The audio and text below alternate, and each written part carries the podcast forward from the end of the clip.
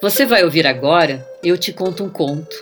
Um podcast para ouvir sem filtro com a escritora Cláudia Tages, que sou eu. E eu, a psicanalista Diana Corso. A cada semana, uma surpreende a outra com um conto diferente. E contamos para todo mundo tudo o que a gente pensa, em tempo real. A participação especial é minha voz, Júlia Corso. Porque uma história nunca é só uma história.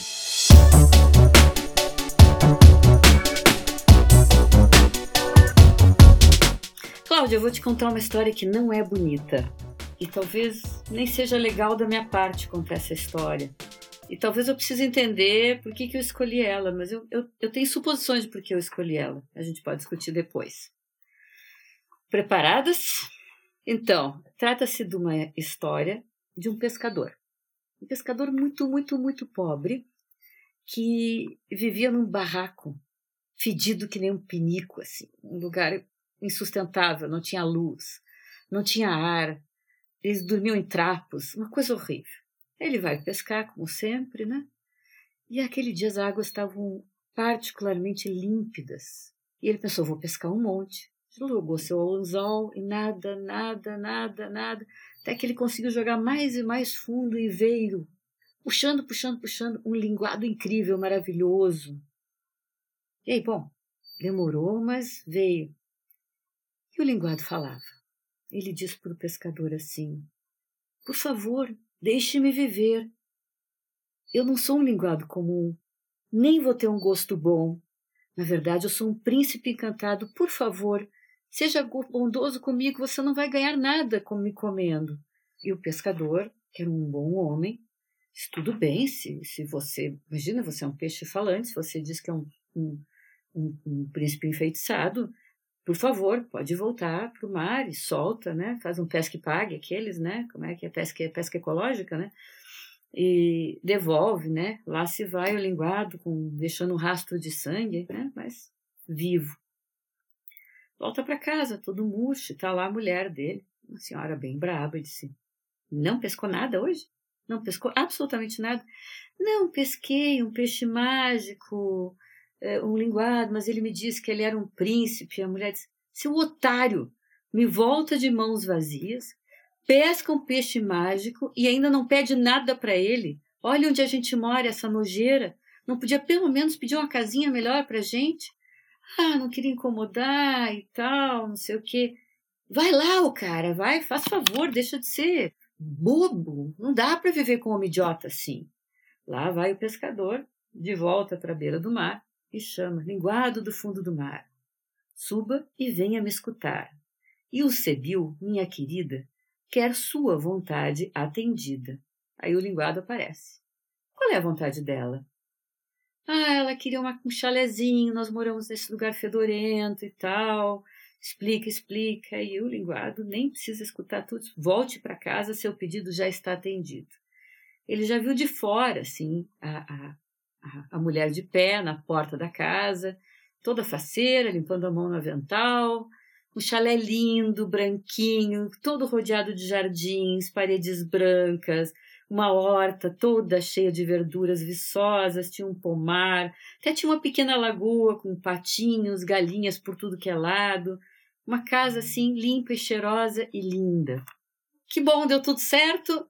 Fiz meu pedido para o linguado, a patroa está satisfeita, está tudo em ordem, o cara vai dormir feliz da vida, pensando, bom, agora vai ficar tudo melhor. Até que uma semana e meia depois, a Ilsebil perde o sono e começa a resmungar. É, pois é, ela estava pensando durante a noite, esse chalé tão pequeno, por que, que tu foi pedir tão pouco para o linguado? Ele é mágico, né? Podia ter nos dado um palácio. Pensando melhor, Marido. Volta lá e pede um palácio. Não, mas eu não quero incomodar. O, linguado pode ficar sangado, ele é poderoso. Cara, de ser besta. Eu tô te pedindo, vai lá e pede um palácio. Ok, ok, tudo bem. Aí ele volta lá. A água já não está mais límpida, como da outra vez. Ela está turva, já tá, tu sente um certo. Hum, algo não tão bonito no mar.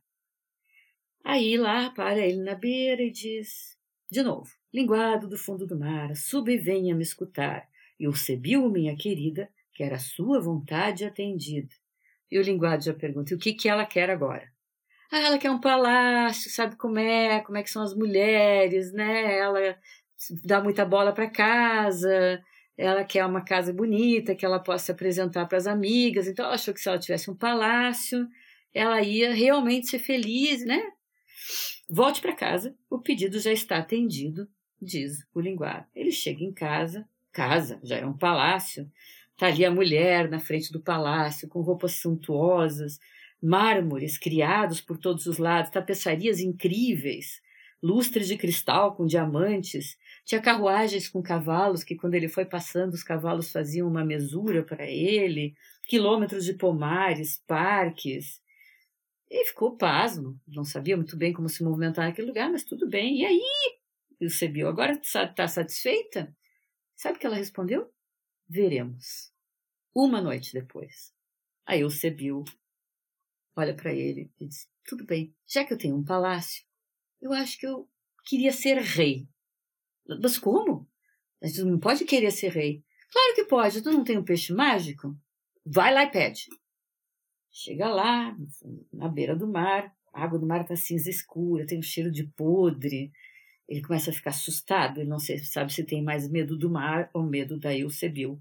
Mas pelo jeito ele tem mais medo da Eusebil. Chega lá e para e diz: Linguado do fundo do mar, suba e venha me escutar. Eusebil, minha querida, quer sua vontade atendida. O que que ela quer agora? Ela quer ser rei. Volte para casa. O pedido já está atendido.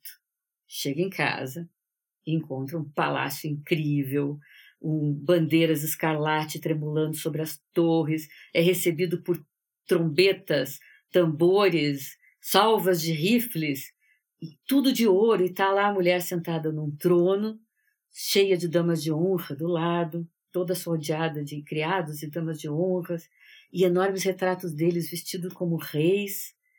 E agora? Está satisfeita? Veremos, diz Eusebiu. Não precisou nem dormir aquela noite. A Eusebiu já começou a ficar braba. Na mesma noite, ela disse: Marido, vem cá. Eu decidi que eu quero ser imperador. Mas, mas mulher, eu disse que eu quero ser imperador. Já para a beira do mar. Ele foi. Já foi correndo. Chegou lá, a água do mar estava preta, grossa, fervilhava em bolhas, parecia uma lava. Ele foi ficando com cada vez mais medo, sem saber mais medo dela ou do mar. Lá vai ele, linguado do fundo do mar, sub venha me escutar. Eusebiu, minha querida, quer sua vontade atendida. E o que que ela quer agora? Ela quer ser imperador. Volte para casa, o pedido já está atendido. Chega lá, aquilo tinha se triplicado, a mulher estava num trono de ouro maciço, havia regimentos esperando por eles, com salvas de canhões, príncipes com seus exércitos à disposição, duques e condes querendo beijar a mão deles. Aí ele pensou: bom, agora deu, né? Mas na mesma hora ele já encontrou ela furiosa. Ela estava lá e disse para ele: Não basta. Eu decidi que eu quero ser papa. Papa? Não, isso é impossível. Aí ele começa a se opor e ela bate nele. E ele bota o rabo no meio das pernas e corre para a beira do mar. Chega lá, encontra a água do mar com ondas que rugiam, uma escuridão total, morrendo já de medo. Aí faz né, o versinho e diz para ele, o linguado, que ela quer ser papa. O linguado, mais uma vez condescente, ele chega lá, de volta na casa, tem catedrais incríveis. Ela está numa catedral indescritível, cheio de milhares de fiéis se acotovelando para poder vê-la. É uma coisa incrível. Ela está com três coroas na cabeça, está rodeada de cardeais, com os bispos se atirando aos pés dela. E ela está com uma cara de louca, os cabelos espetados, os olhos dela reviravam nas órbitas. E ela diz: Eu fico furiosa de pensar que o Sol e a Lua nascem sem que eu possa decidir se eles têm direito de fazer isso. Eu pensei muito bem. Eu, na verdade, quero ser Deus e já se atira em cima dele, começa a arrancar as roupas dele e a unhar ele, furiosa, ele sai correndo e vai na beira do mar. Mal consegue chegar porque é uma tempestade furiosa, ondas do tamanho de tsunamis, e ele foi lá vencendo o vento, chegou na beira do mar, o linguado já estava esperando por ele, né? E faz o seu pedido, né? olha, eh, eu, eu lastimo te dizer, mas ela agora quer ser Deus. E o linguado sabe o que, que diz para ele? Pode voltar para casa, você vai encontrar ela dentro do barraco fedido, que nem um pinico. Essa é a história. E aí, Cláudia Tages, primeiras impressões? Bom, é, eu sabia que a Diana viria com alguma coisa casca, né? Porque ela vive prometendo vingança cada vez que eu conto um conto para ela. É, me lembrou muito a Galinha dos Ovos de Ouro, né? Que também a mulher do cara não, não se contentava mais com um ovo de ouro por dia e resolveu matar a galinha para ver se ela bota ovo de ouro, ela provavelmente por dentro ela é, ela é toda feita de ouro, vai valer muito mais. Devia ser uma galinhona, um galinha bonita, corada, gorducha. e aí com aquela moral de todo o desejo que vai além do, do aceitável tem que ser punido, né? Ibris, né, Cláudia? Uhum, ibris. É, a desmedida. É.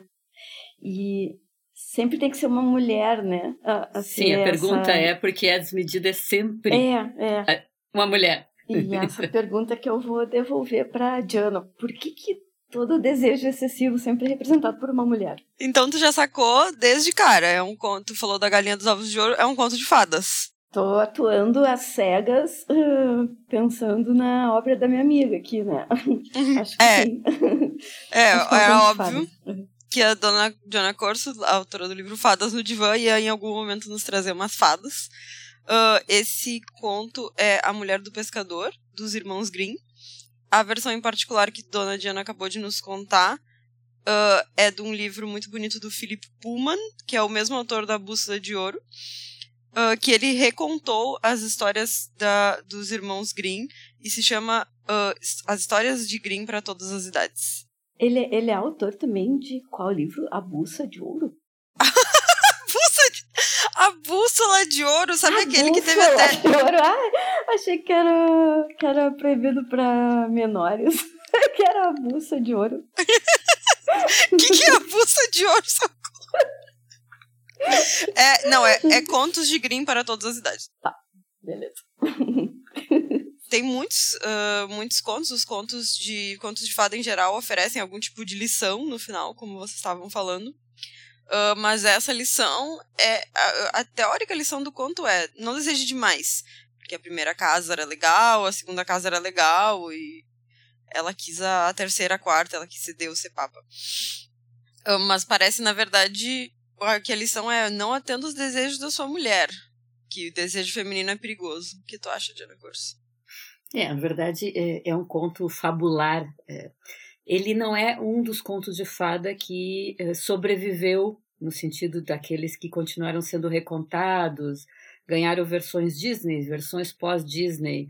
Tem fadas, tem princesas com quem, né? Porque ah, de fato ninguém quer se identificar nem com essa louca, uh, voraz e tampouco ninguém quer se identificar com esse babaca uh, que, né, que morre de medo da mulher, do peixe, do mar, de tudo, né? Nem parece mesmo um pescador. Então, ele é uma espécie de conto fabular que realmente, eu acho que além da questão da desmedida, mais do que nada, ele uh, alerta para que os homens possam se precaver da voracidade das mulheres para que eles lhes deem um lugar no mundo.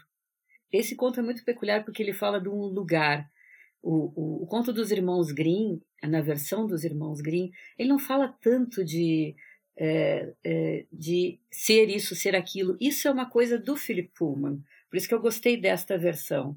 O conto da, do, da versão dos irmãos Grimm, inclusive o, o, o, pescador chega na beira do mar e diz: é, Minha mulher quer que eu queira, eu não quero.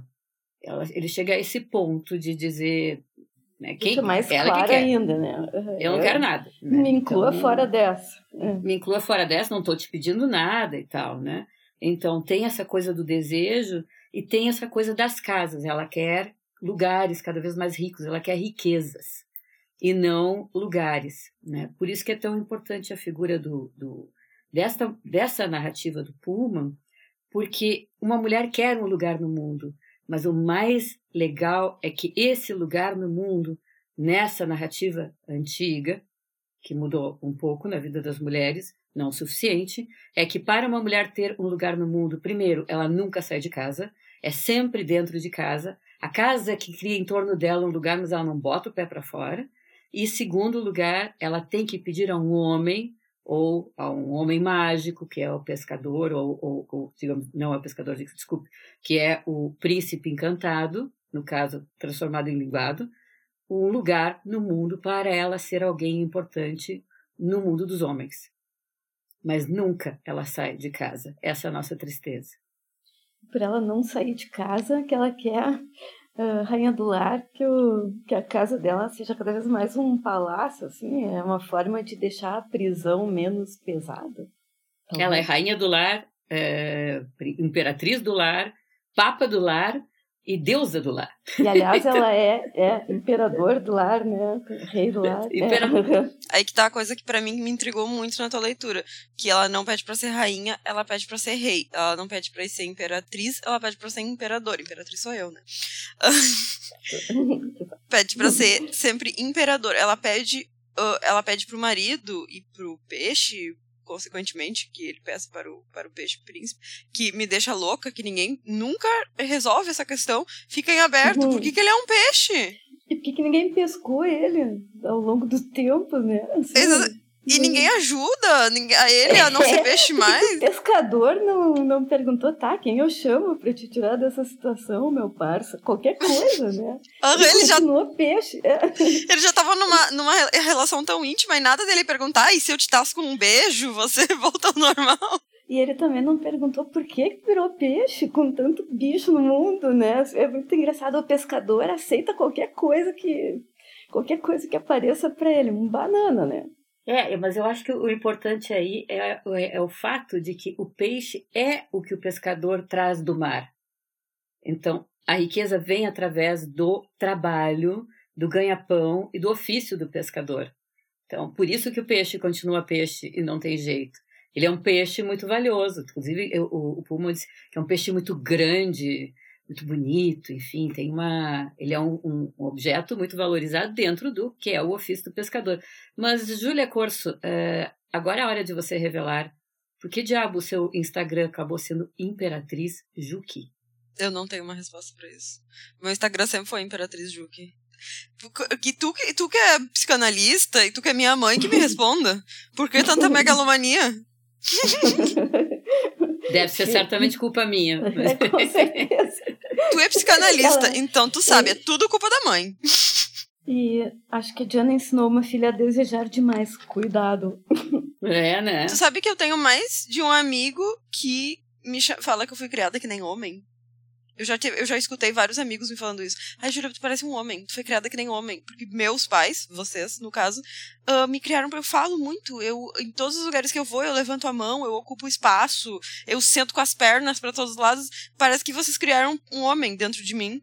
Porque eu exijo a palavra. Eu, em todos os lugares que eu vou, não tenho a, a timidez e a educação típica feminina de acordo com mais de uma pessoa que me falou, eu tive uma criação tipicamente masculina. Ou de uma pequena selvagem sem limites. É, então, que vocês ficaram me dizendo o tempo todo. Eu, eu brigava com as professoras e tal. E eu ia para casa e perguntava, mas a minha opinião importa? Eu, eu tô certa de fazer isso? Vocês falavam, sim, importa, fala.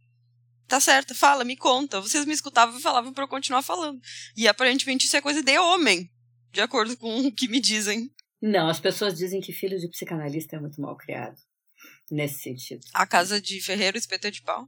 Não, porque a gente escuta demais. Que perigo escutar os filhos. Vai, vai, vai, vai pro cantinho, que perigo escutar os filhos, gente. que perigo se você se escute seus filhos, eles vão acabar imperadores e imperatrizes. Pois é. é. é Bom, mas voltando às mulheres insaciáveis. Tá, uh, então, Diana Corso, lembrar... por que, que ela pediu ah. para ser rei, papa, imperador e não rainha papatri, imperatriz pap, papista. Pap, papatriz. Papatriz. rainha, rainhadora. Eu não sei. Papisa, é. papisa, é papisa. Papis. Papis. Nunca tivemos é... uma, então não tem como saber, né? Por que, que ela pediu para ser papa e não papisa? Eu acho que mesmo quando as mulheres querem objetos, ou querem casas, ou querem roupas, o, o que elas na verdade almejam é o que nos é totalmente verdade, que é ocupar um lugar de sujeito, não de objeto. Uma mulher toda enfeitada, que casa com, né, que, que, que, casada com um homem muito rico, com o rei ou imperador ou, ou um grande burguês, que é toda enfeitada, ela é uma espécie de ornamento dele. Ela mostra que ele tem muito dinheiro para comprar uma mulher jovem e, e, e, toda cheia de plásticas ou sei lá o quê, e toda cheia de penduricalhos. Então ela uh, orna-se para a glória dele. Mas o que as mulheres mais desejam e o que mais a gente tem lutado para conseguir é o lugar de objeto, de, de oh, olha meu lápis, é o lugar de sujeito, é o lugar de ser alguém na, na, na nossa humanidade, aonde todas as formas de ser são conjugadas no masculino, inclusive a condição humana, é o homem. Então, óbvio que ela não ia pedir para ser rainha, porque rainha é a complemento do rei. Sim, ela não ia poder pedir é. para ser imperatriz, é o complemento do imperador. E ela não ia pedir para ser papisa, porque essa só existe na clandestinidade, né?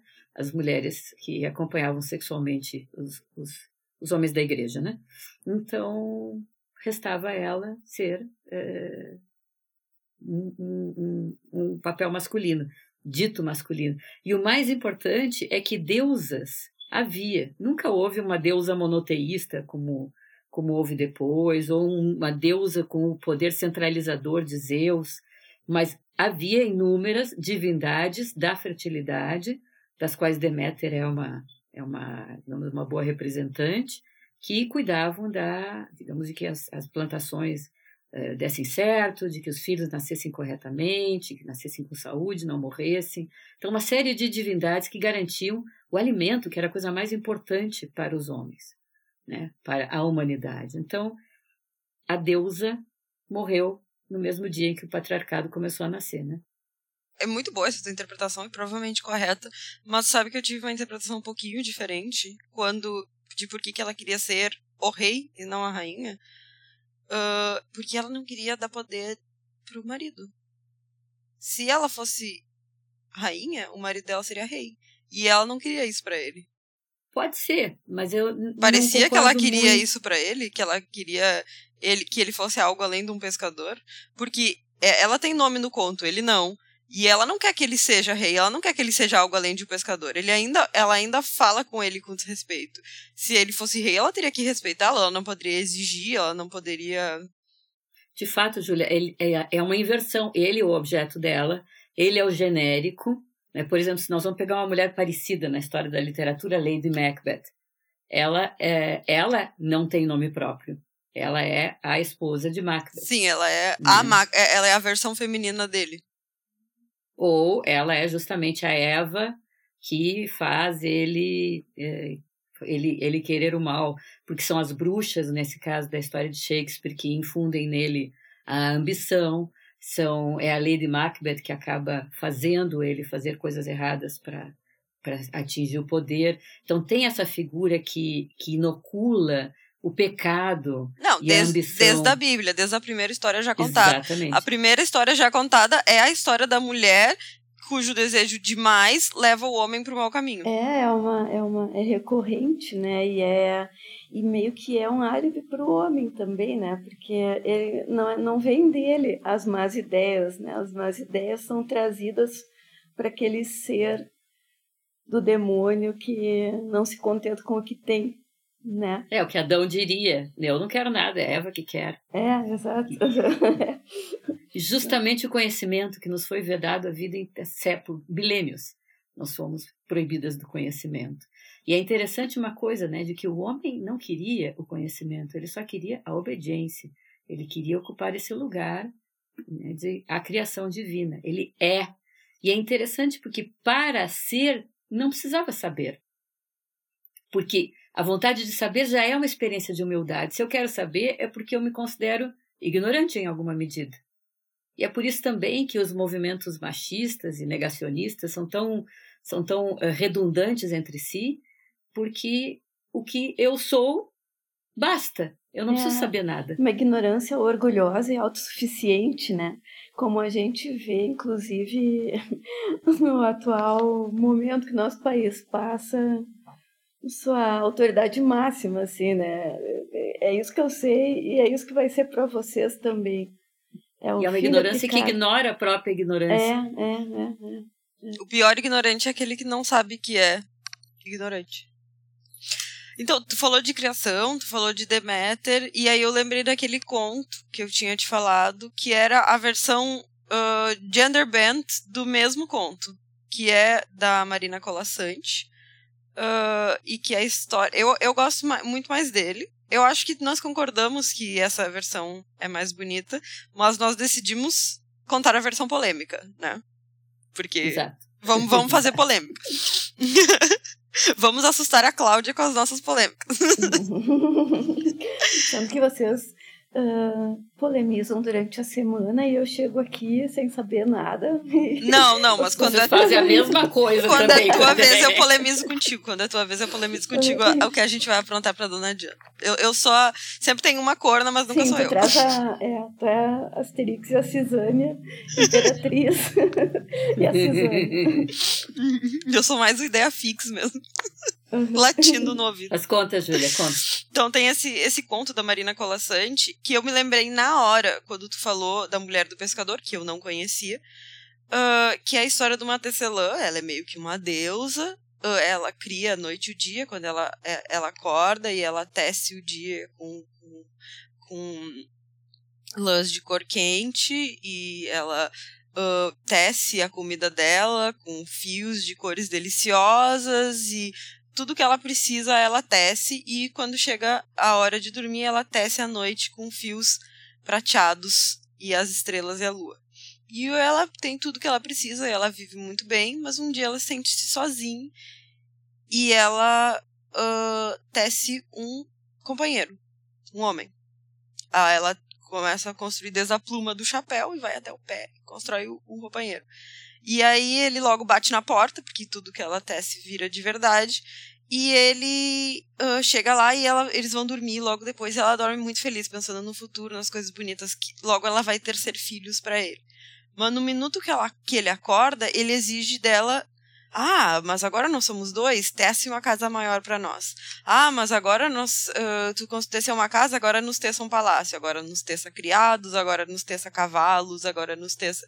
E ele mandou tecer um quartinho bem pequeno no, no, na, no castelo, no topo do castelo, para que ela continuasse tecendo tudo que ele deseja. E ela passou dia e noite tecendo, dia e noite tecendo, até que ela esqueceu, ela não, não, não amanhecia mais, não anoitecia mais, porque ela estava tão ocupada tecendo os desejos do, do marido que ela não tinha tempo de chamar a noite nem o dia.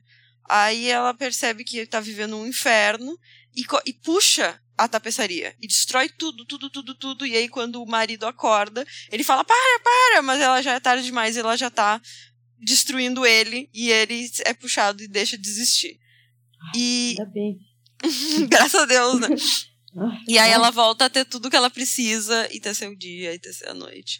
Ah, É o, é o oposto completo, né? É a mulher que tem tudo que, que, que percebe que já tinha tudo que precisa. Que não precisava de um encosto. Ainda bem que tinha a opção de puxar o fio dele. Quem dera todas as mulheres que têm um, Quem um dera. homem assim na sua vida pudessem puxar ele pelo fio e que ele não, não pudesse mais voltar. Mas é por isso que eles têm medo de nós, porque fomos nós que tecemos todo mundo. Verdade. É a mulher É que uma- tece o mundo. E é uma, é uma, uma função é, a mais valorizada, porque senão não existe nada. E a gente nasce preso por, uma, por um fio. A nossa mãe, o cordão umbilical.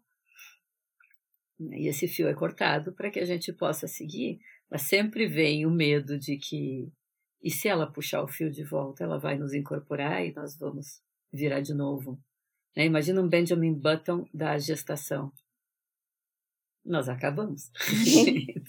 E quem não quer cortar esse fio que a gente tem tantos exemplos de, de filhos que não cortam o fio, a gente tem tantos exemplos de homens que não cortam o fio, na verdade. É. porque essa essa ideia de colocar a mulher num quartinho em que ela possa dar a ele um mundo de, de completude realizar seus desejos, que os desejos dela não existam, que ela viva para fazê-lo feliz, é, é a ideia de uma mãe ideal que não existe nunca, e é a ideia é, do que se espera de uma mulher no gineceu. Ela vive sem nada querer para si.